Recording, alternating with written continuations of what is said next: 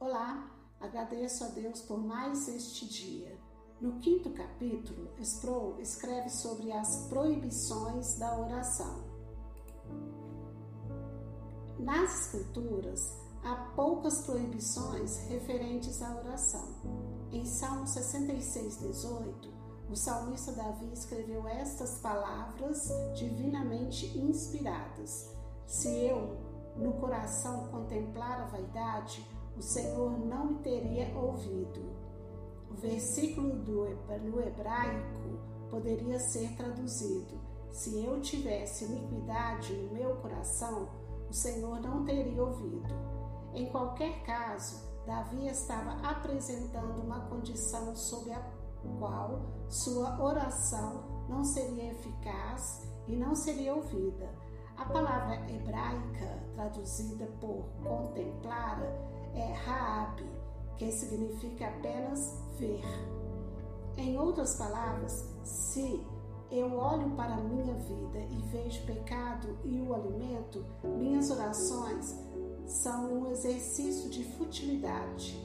Isto significa que, se o pecado está presente em nossa vida, Deus recusa ouvir nossas orações? Não. Se fosse assim, toda oração seria fútil. Todavia, se nosso coração está endurecido em um espírito de impenitência, nossas orações não são apenas fúteis, mas também um escárnio de Deus. No Salmo 66, Davi recordou a si mesmo que há um tempo em que a oração é um ato presunçoso arrogante, detestável e odioso perpetrado contra o Todo-Poderoso. Este salmo se abre com 17 versículos de alegria e de louvor a Deus por suas realizações poderosas. De repente, aparece no versículo 18 o lembrete sombrio de como toda a história poderia ter sido diferente somos alertados da importância de achegar-nos apropriadamente a Deus em oração. Se há algo pior do que não orar, é orar em uma atitude indigna. Outras passagens da Escritura refletem esta atitude. Salmo 109, 7 sugere que a oração dos ímpios deve ser considerada pecado.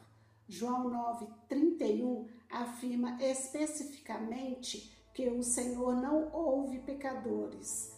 Provérbios 15, 29 diz: O Senhor está longe dos perversos, mas atende à oração dos justos. Provérbio 28, 9 diz que a oração do desobediente ou rebelde é abominável para o Senhor, é repulsiva ou detestável para ele. Por outro lado, Tiago nos diz que a oração do justo realiza muito, 5,16, mas não somos justos em nossa vida diária. Sim, estamos vestidos da justiça de Cristo. Por isso, no que diz respeito à nossa posição diante de Deus, somos justos. Todavia, a manifestação prática do que somos em Cristo é terrivelmente inadequada e incoerente.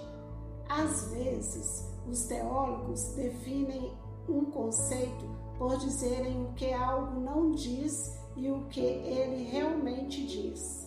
O que o salmista não está dizendo era que, se tivesse sido culpado de pecado, o Senhor não o teria ouvido o salmista estava dizendo que, se tivesse pecado em seu coração, Deus não o teria ouvido.